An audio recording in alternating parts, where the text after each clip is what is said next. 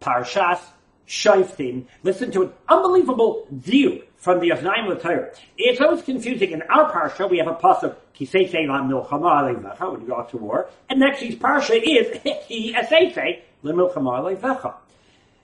As Nandar points out in, in our parsha, Kisei Lam Milchama Alevecha, which is talk about when you will be going out to war against your enemy, it's Oivecha, no yud between the bays and the chaf, that makes it singular. Oyev Shelcha, your enemy, singular.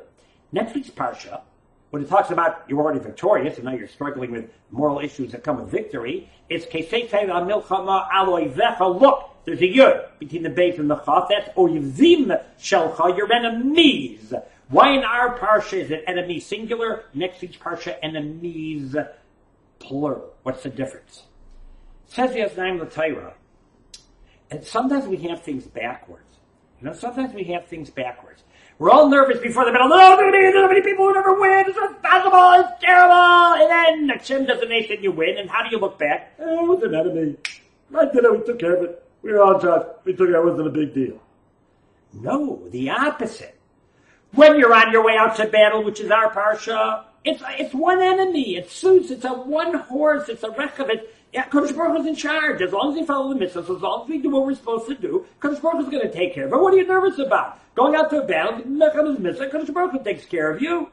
Uh, there's nothing to be nervous about.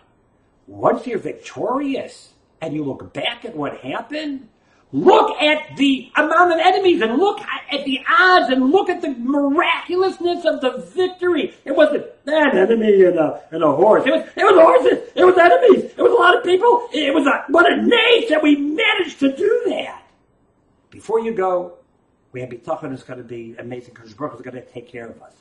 When it's over, look back and see how difficult Alpi Derech it should have been so you better appreciate the nace. The more you appreciate the greatness of the nace of victories, the easier it will be to battle the moral struggles that come with victory.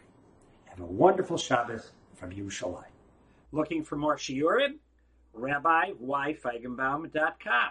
Comments or questions? Just email me, RabbiYFeigenbaum at gmail. Thank you.